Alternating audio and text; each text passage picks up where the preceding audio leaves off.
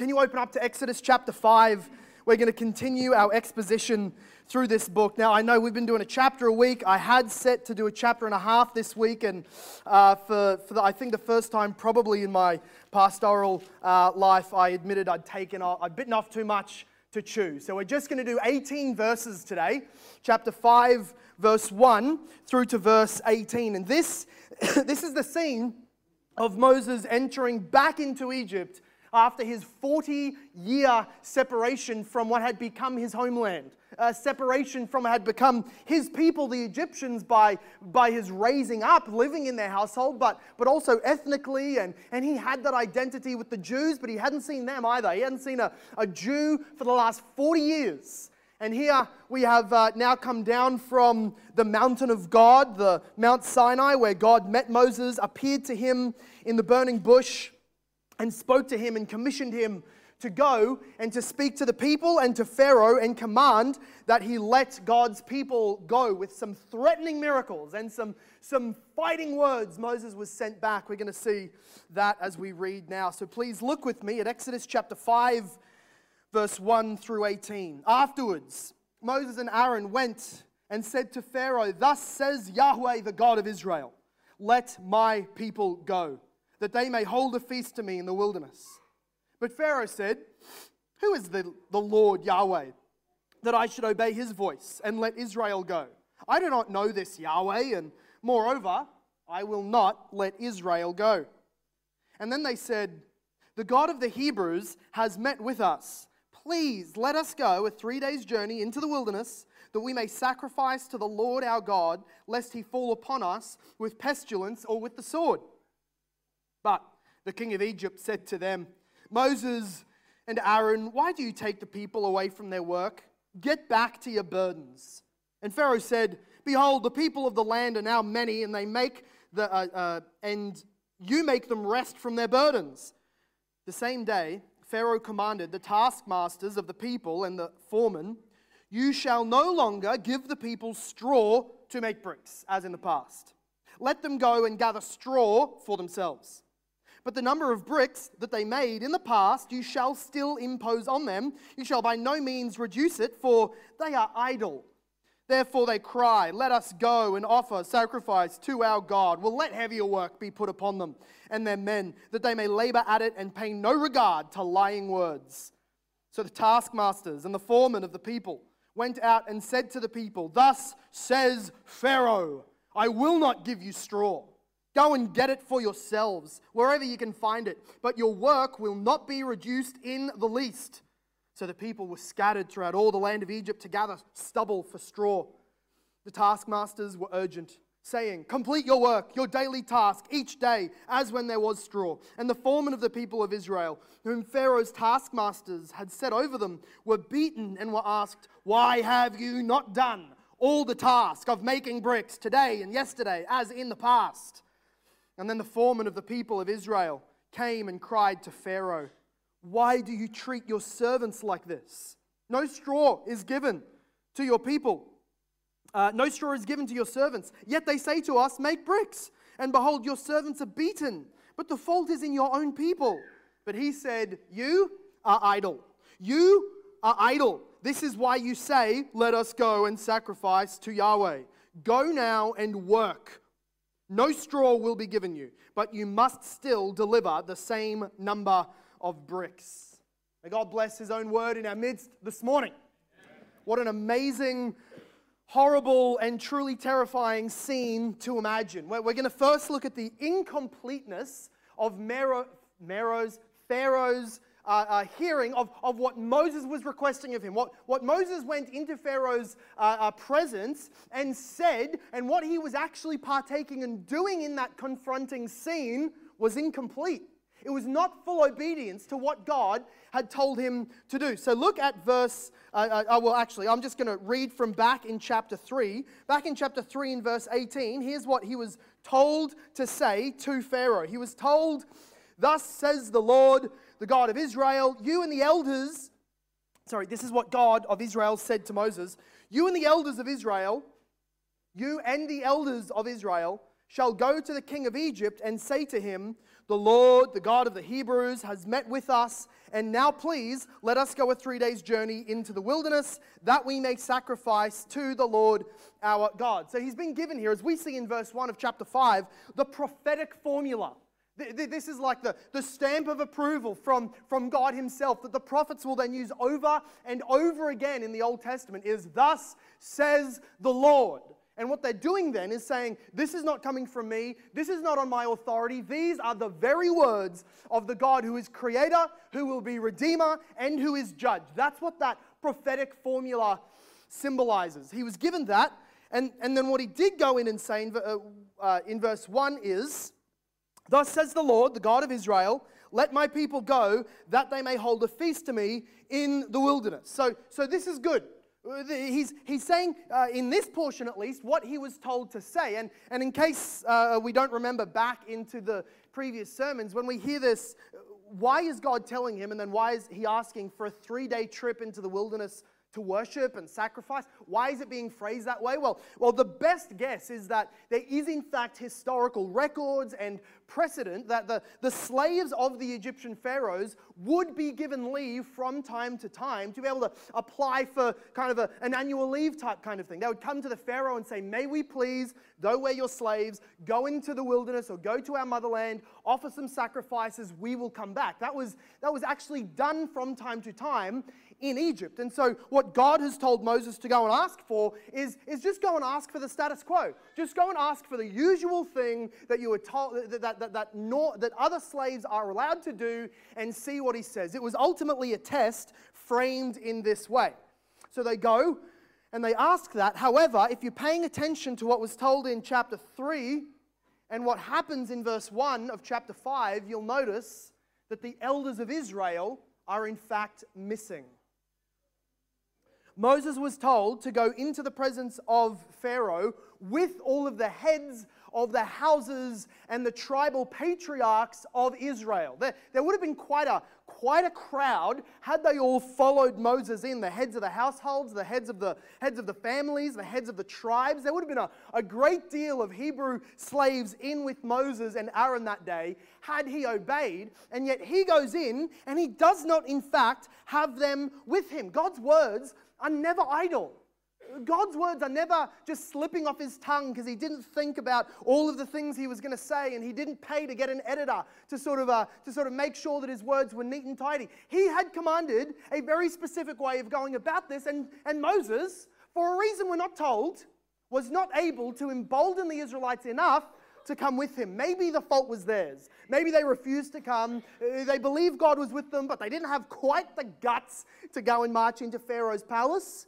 Or maybe it was, in fact, Moses' fault that he did not have the, the, the, the, the line by line, I guess, the, the exegetical obedience that he should have had. He summarized what God had said, he picked the parts he thought were effective, and he went in himself incompletely obeying. But this was going to be a part of the, the lesson that he's been learning all of his life that God's redemption comes God's way. God's redemption comes God's way, and he was sent to be God's prophet, not God's editor. We've already seen 40 years ago when he was back in Egypt and he killed a guy and then he tried to liberate the, the, the, the, the Hebrews by bringing some kind of uh, uh, vigilante justice, we've already seen that God was not going to just, just jump on Moses' side and whatever Moses thinks best, that's what God's willing to do. That doesn't work. God refuses to be Moses' sidekick. And here again, we see that Moses is forgetting this and he's gone about it in a way that was incomplete. Furthermore, in verse 3, he's, he's said here, Please let us go a three days journey into the wilderness that we may sacrifice to the Lord our God, lest he fall upon us with sword and with pestilence. Now, that's a really, really good way to try and convince Pharaoh. Like, you're going to lose all of your slaves because God's going to kill us if, he, if you don't let us go. So it's better for you in the long run if you let us go, Pharaoh. He, that's a good argument, but that's not what God told him to say. Do you remember what God told him to say in chapter 4? It wasn't say that there's a threat upon the Israelites. His line was given to him go in and say to Pharaoh, Let my firstborn son go. The Israelites, my children, my, my firstborn son to Yahweh. God says, Let my firstborn son go, or he will kill yours. That was the line. And he didn't threaten Mo, uh, Pharaoh like he was supposed to.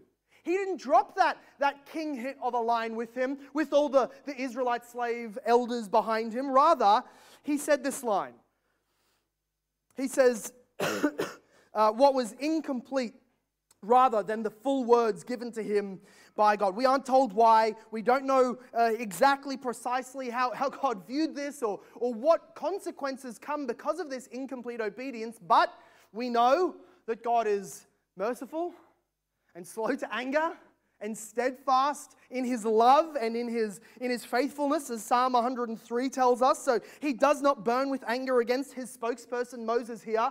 Rather, what we see happen next is Pharaoh's hard hearted refusal to listen. But we were already told that this was going to happen. It, it's sort of uh, tricky at this point to think would Pharaoh have, have, have stood up and enforced all of these terrible edicts upon the slaves to make bricks without straw. Would he have done all of this if Moses had just fully obeyed God, done what he was supposed to do, and, and, and God, you know, or was God punishing Moses by making life harder?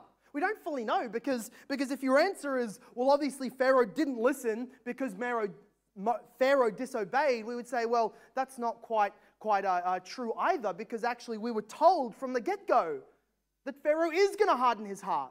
He's not going to believe. But, but maybe they could have avoided this little chapter 5 and 6 where they get afflicted and abused so much worse. We don't know. What we know is that Pharaoh was in, uh, Moses was incomplete in his request, and now we get an, uh, an insight into Pharaoh's ignorance of Yahweh. Pharaoh's ignorance of Yahweh. He's not a believer in this God. He's, he's an atheist as far as this Yahweh God goes. And yet we're going to see that his ignorance is in fact dishonest. Look at verse 2. Pharaoh said back to Moses and to Aaron, Who is the Lord? Remember, whenever you see capital L, capital O, capital R, capital D, that's the, that's the English sort of a version of, of the Hebrew name for God, which is I am, or Yahweh. So, who is this Yahweh that I should obey his voice and let Israel go. I don't know Yahweh. And moreover, I will not let Israel go. Moses is coming into the presence of a polytheist here. Pharaoh has plenty of gods. The Egyptians had plenty of gods, and they're aware that their gods are not the gods over all the earth. They're aware that there are other gods. There are the Sumerian gods. There are the, the Midianite gods. There are, there are the Ethiopian gods. There are all sorts of other gods out there, but they don't have uh, authority. They don't have jurisdiction inside the land of the Egyptian gods. So you can see that, that Pharaoh is not saying here, I don't believe in him, he doesn't exist. His existence is neither here nor there for Pharaoh. The fact is that I don't know him.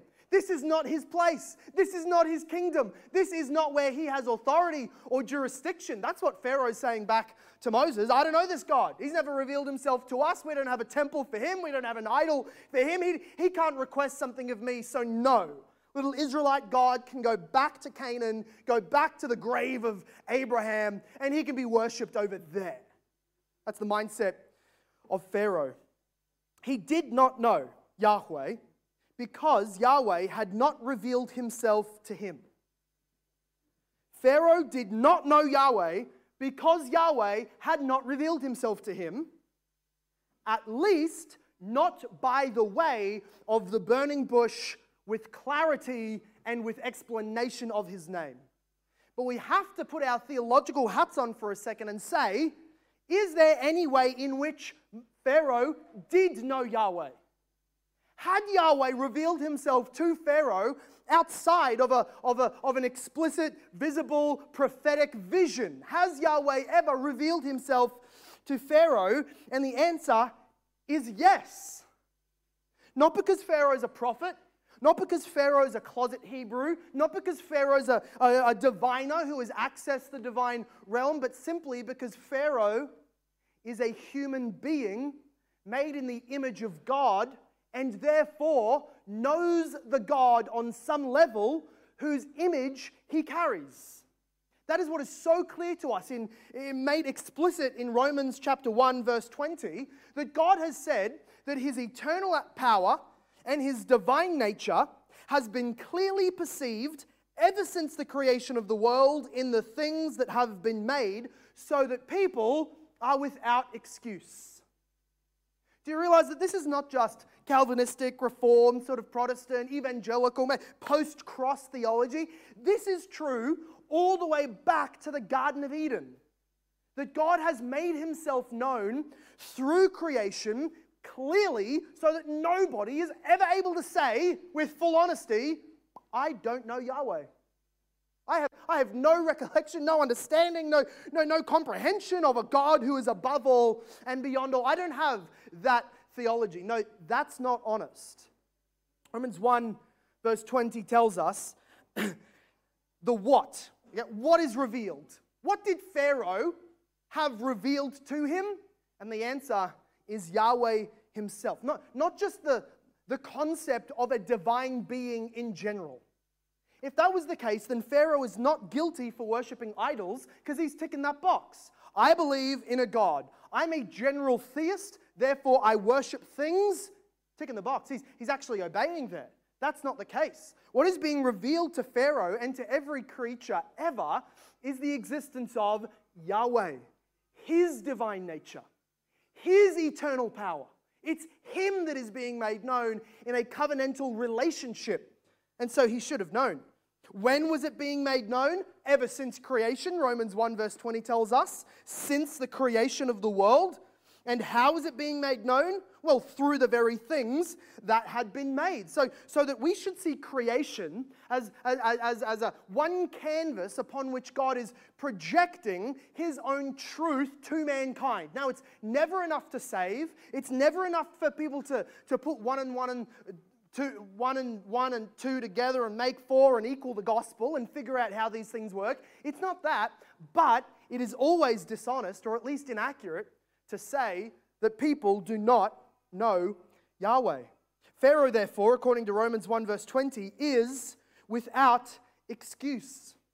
As long as you're in the created realm and you have the faculty for the most rudimentary logic, you know God. And you are without excuse for denying him. And so, verse 21 then says in Romans 1 although people know God, they do not honor him as God or give thanks to him because they become futile in their thinking. That, that is a biography of Pharaoh. He, he denies God. He, he says, I don't know him. I'm not going to give thanks to him. I don't recognize him. He can't have his people. I'm the God here. I'm the king here. I will not respect him or, or, or, res, or, or respect his authority. I'm the God of this area, and therefore he became futile in his thinking. At which point we can ask another question. Of every king and ruler and pagan priest and every human being that has ever lived, when Romans 1 says that they become futile in their thinking, what does that mean? Does that mean that the atheist, the unbeliever, the pagan cannot do astronomy?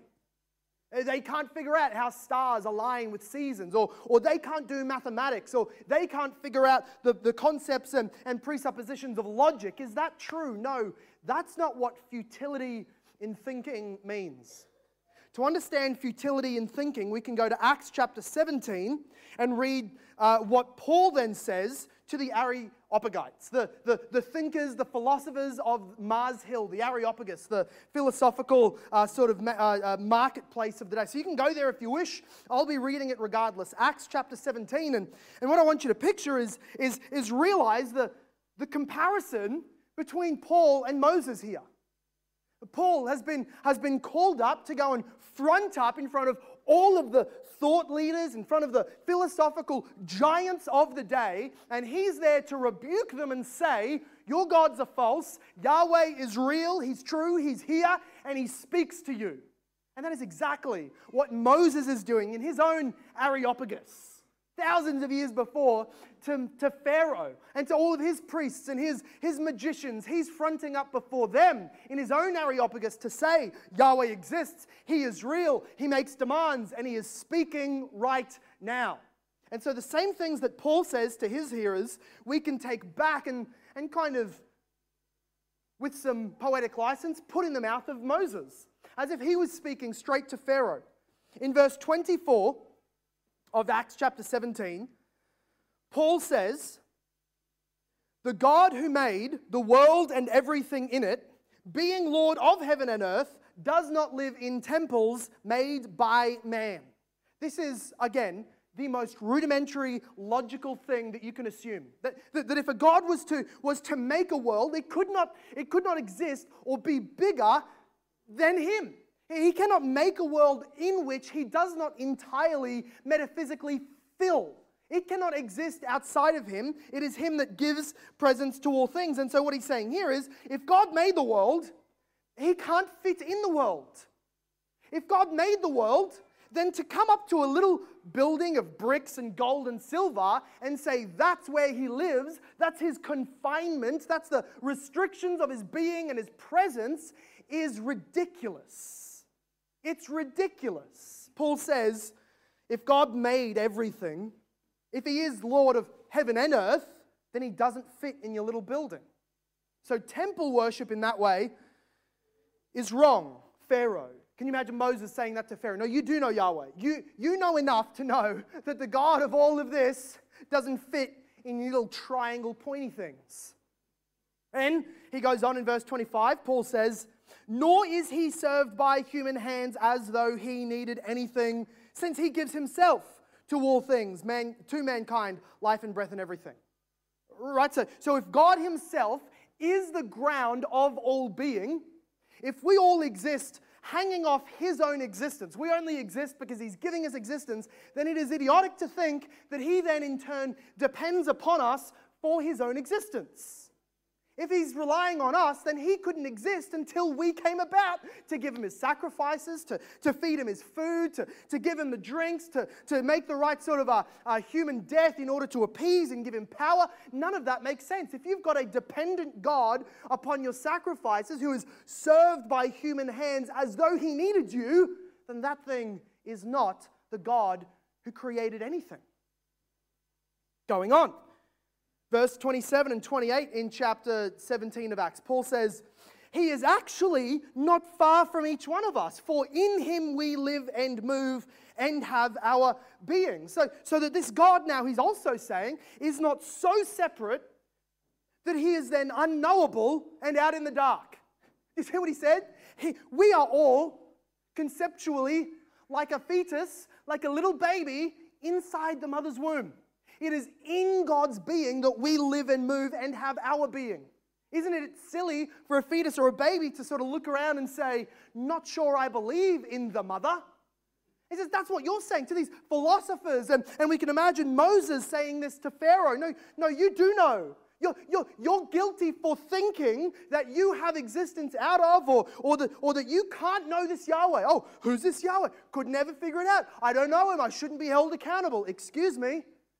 Excuse me, Pharaoh. If you can add one and one, if you can, if you not have the most rudimentary principles of logic, you know, you know that this God is beyond you and yet is making himself known by being so close to us. You cannot say, I don't know him.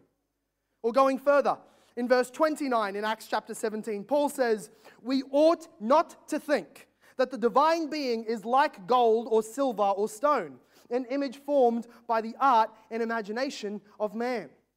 Idolatry in every single form is ludicrous. He's saying that if he formed us, why is he now dependent upon our imagination to form a picture of him?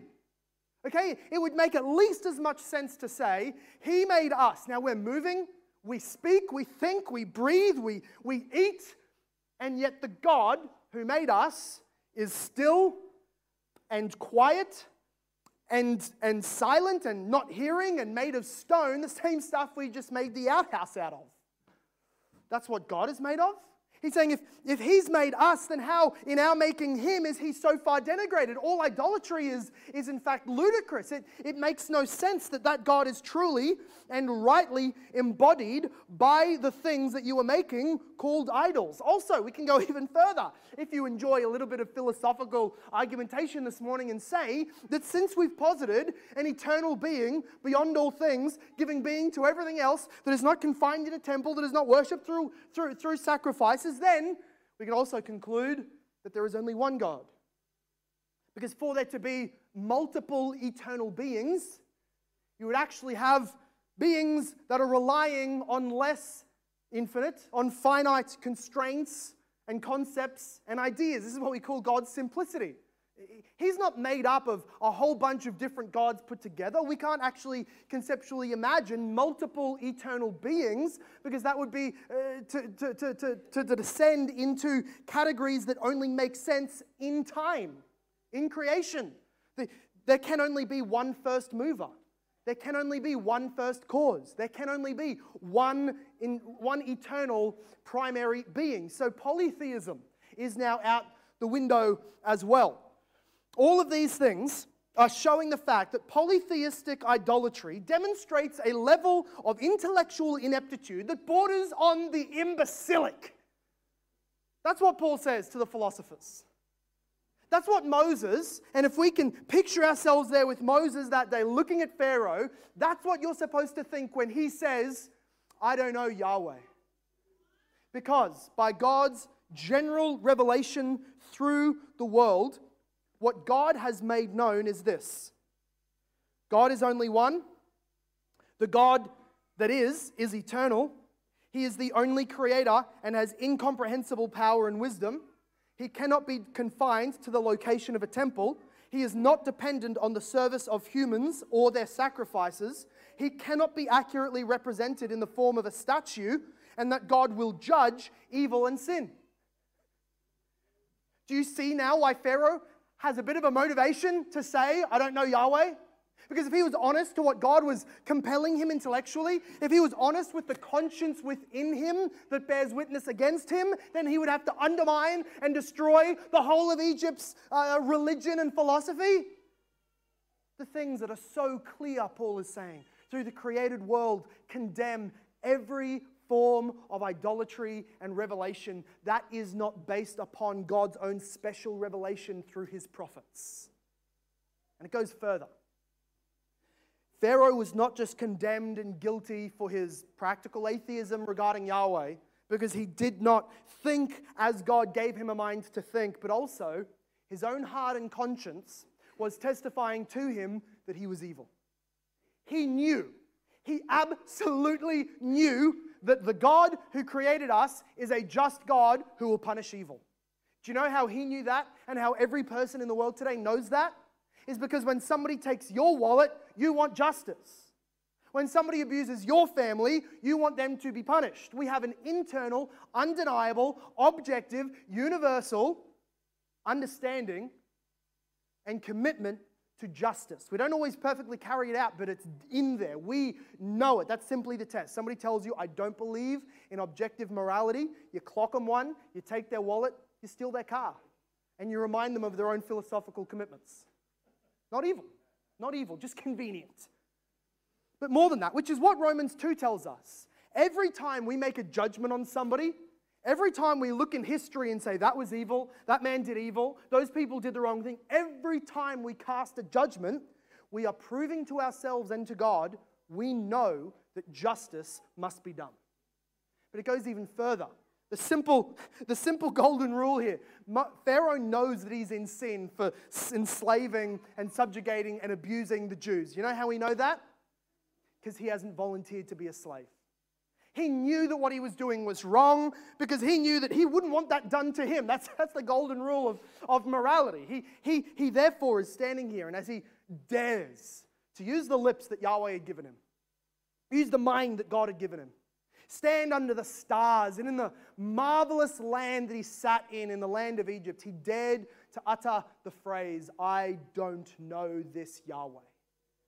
And there he stood guilty.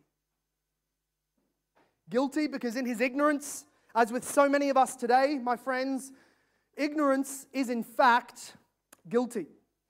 Although ignorance, is some, ignorance of God is sometimes intellectual, unbelief in God is, is in part intellectual, it is also mostly moral. It is mostly spiritual. It is mostly that we are not inclined, we don't want to believe in the God that exists. He, in all honesty, should have said in that moment, I'm aware that our whole Egyptian way of worshiping and ruling and living is ludicrous and it's unrighteous and it's useless. Please tell me about this God that you says is who he is. That's what he should have said. But he did no such thing. As we take a step, one, one, one, one, one step further into the mind of Pharaoh, I want to ask you, what do you think stopped him? Standing there that day before the prophet of God and Aaron, why did he not simply take a step off of his intellectual pride and ask the question, Tell me more about this Yahweh?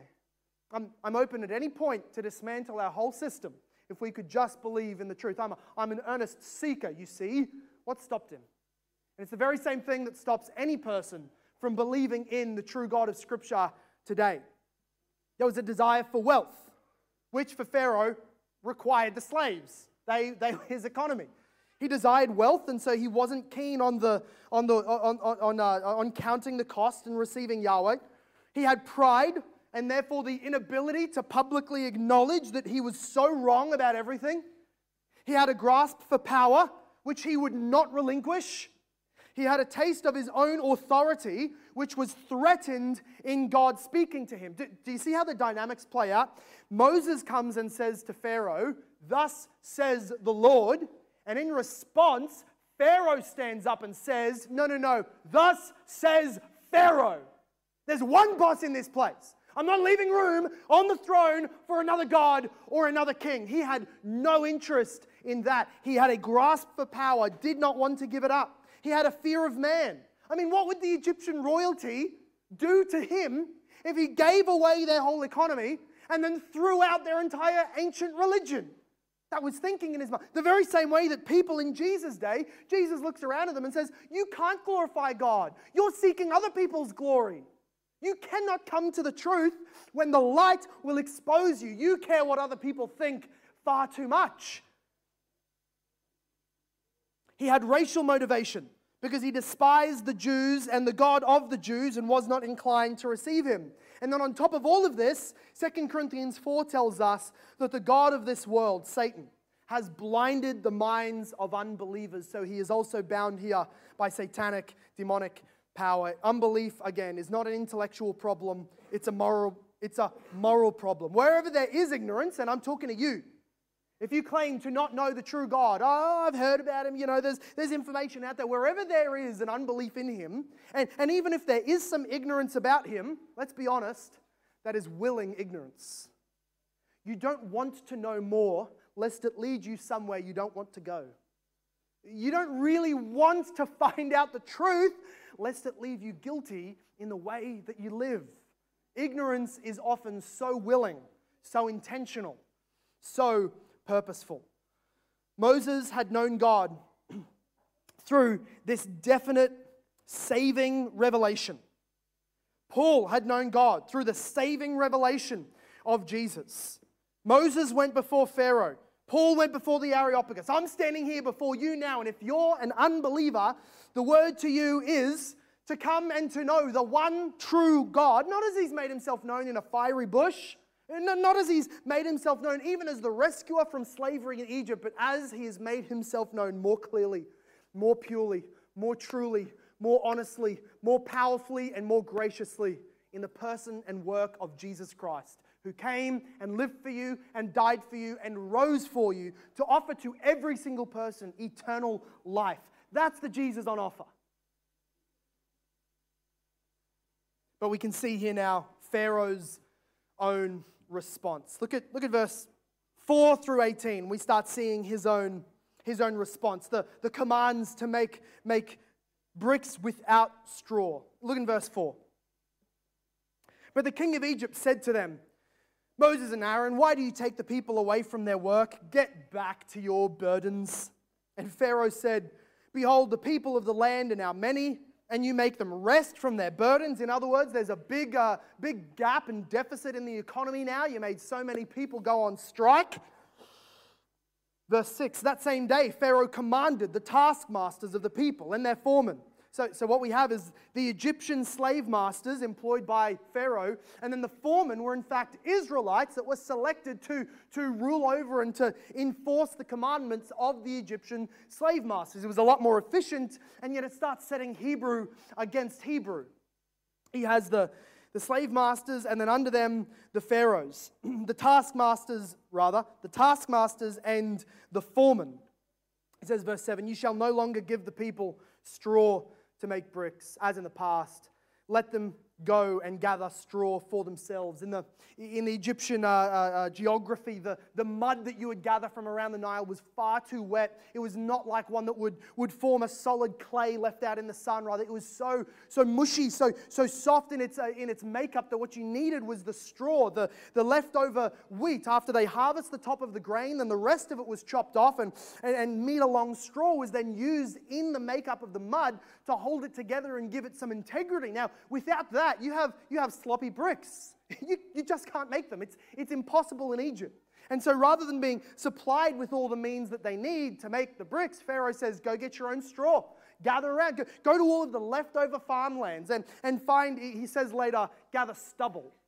The stubble is, is after the straw has been chopped off and used by other people, then you can come along and get maybe a couple of inches off the very bottom of the stalk, and, and it's actually quite difficult to, to pick up and pluck up. And so all they've got is piles of rubble rather than large uh, uh, uh, uh gather, gathered heaps of straw. It's, it's impossible. That's what he's commanding them to go and do. Verse 8 But the number of bricks that they made in the past you shall still impose on them Therefore they cry, Let us go and offer sacrifices to our God. Let heavier work be laid on the men, that they may labor and pay no regard to lying words. This is, this is an outright abuse of the people. This is secondhand slaughter by the simple command of Pharaoh. Many would die. Many Jews would die because of this harsh labor in the sun. But this is, this is another taste of his total authority, which he did not want to relinquish.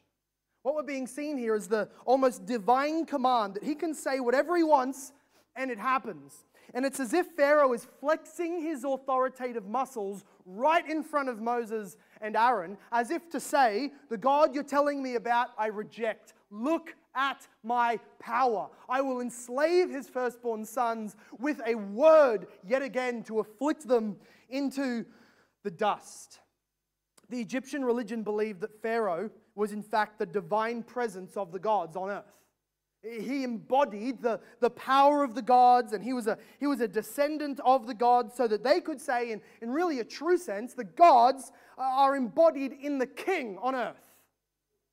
Isn't it interesting that, that when people turn to idolatry, when they turn from the true God and the true Christ, they, all, they not only make up for themselves idols, not only does the human heart make up false gods, they also make up for themselves false incarnations. So that, so that not only is it that we worship a different God, but we also have, as a mediator between God and us, a false Christ, a false incarnation. And, and most of the time throughout history, even alive and well today, that incarnation happens in the state in the government, whether it's, whether it's Babylon, Persia, Greece, Rome, North Korea today, other ways that in the West it creeps into this all authoritative state, or all the way back to, to Egypt in Pharaoh. There is, this, there is this, this natural bent in the human heart to worship a false God and require and look to a false incarnation. And we see that here in his outright authority. And so from here on, as we go through and we read the book of Exodus, I do not want you to see it as a story of God trying to convince Pharaoh. That ship has sailed. God has not chosen Pharaoh for such a mercy. He has rather chosen Pharaoh to be his canvas upon which he shows his own power and his own glory. However, this is not even ultimately a showdown between Israel and Egypt. It's not even ultimately a showdown between Moses and Pharaoh or between God and Pharaoh. It is ultimately a showdown between Yahweh and the false gods of Egypt that are empowered by the demonic realm. That's what the showdown starts to become. That's why it heats up so much in the plagues and the coming chapters. But look at what happens. Look at the, the language that is used in verse 10 through 18. Note the severity. The taskmasters and the foremen of the people went out and said to the people, Thus says Pharaoh, I will give you no straw. Go and get the straw yourselves, but your work will not be reduced in the least. Verse 13 The taskmasters were urgent, saying, Complete your work, your daily task, each day, as there was, as you did when there was straw.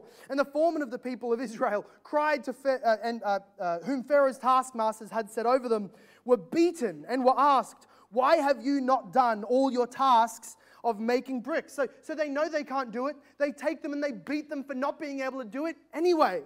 Look at verse 16. They say back to them, no, uh, they go back into the presence of Pharaoh, these foremen. No straw is given, and yet they say to us, Make bricks. Behold, your servants are beaten, and the fault is on your own people. But he said, You are idle, you are idle. That is why you say, Let us go and sacrifice to Yahweh.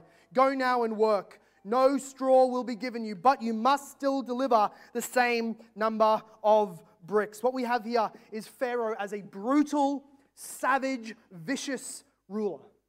The Jews were laboring under the hottest of suns, now without straw. And as they didn't meet the quota, they were beaten for failing. It was only increasing with the intensity of the urgency coming from the taskmasters without any mercy, without any grace. They were just cogs in the machine to Pharaoh, and he would whip them and destroy them and kill them and throw them out, entirely replaceable as he willed. And yet, the Bible tells us that there is a much harsher taskmaster than Pharaoh.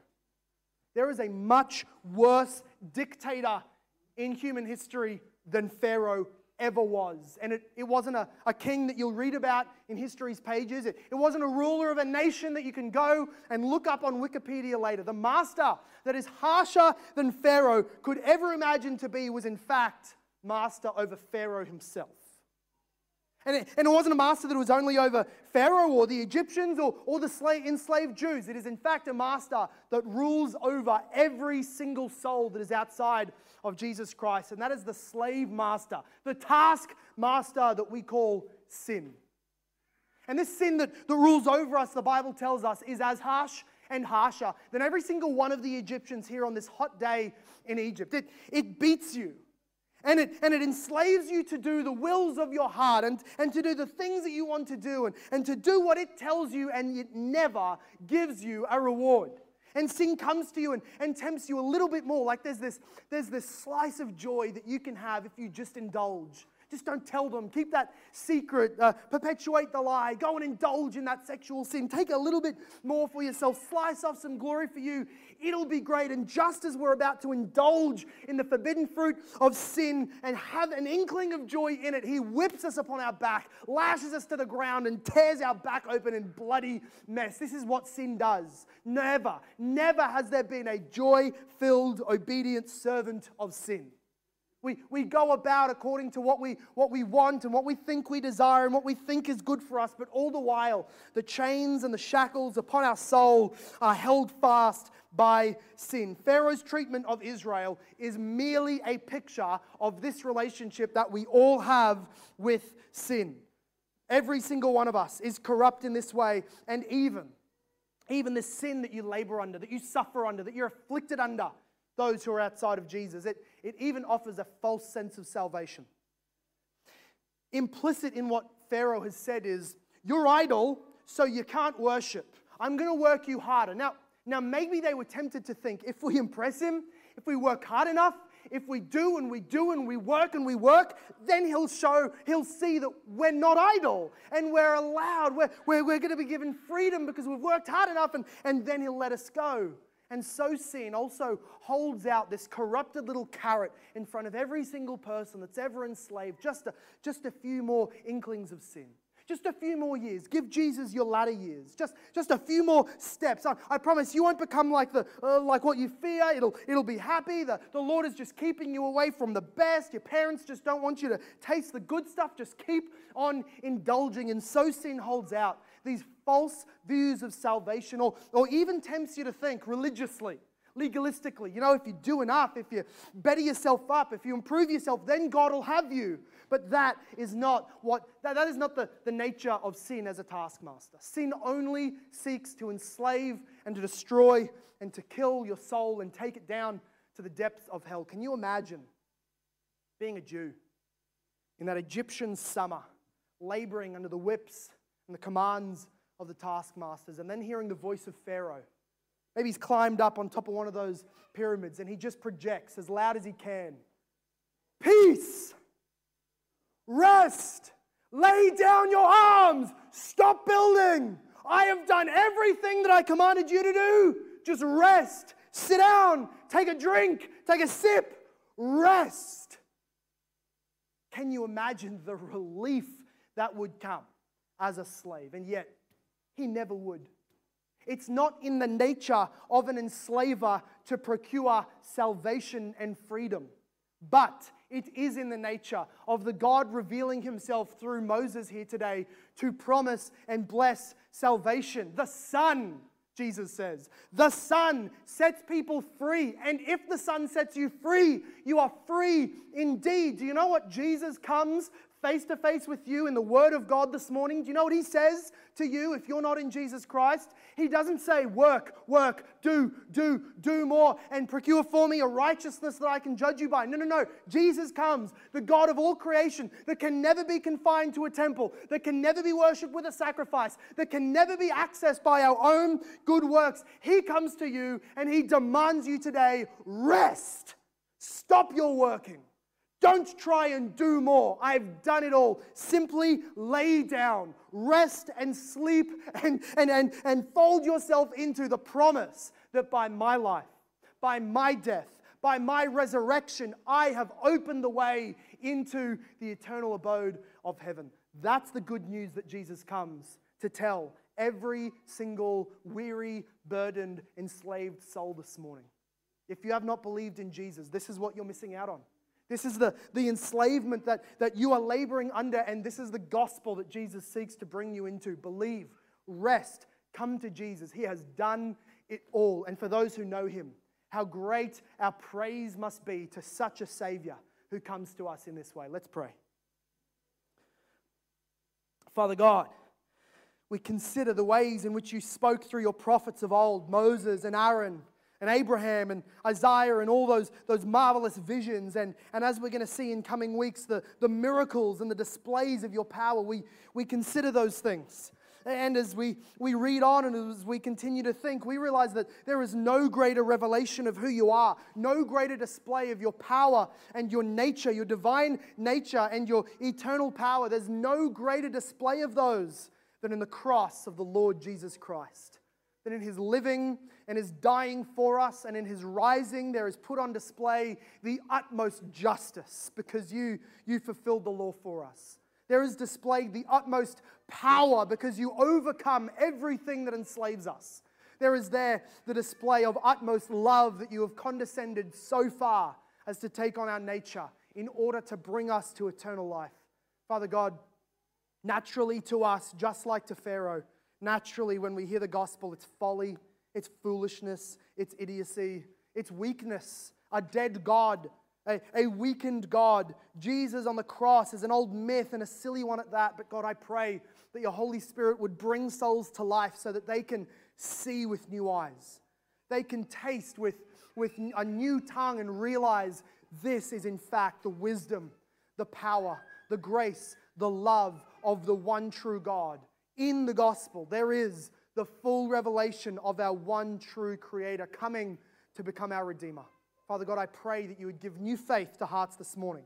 I pray that those of us who know you would delight afresh with the, with the, the glory that there is in the promises of the gospel. And would you make it go out beyond us? Would you make it go to our loved ones and to our friends the good news of salvation that the Son sets sinners free and we remain free indeed by his grace. We pray all these things in his name and for his glory. And everybody said, Amen.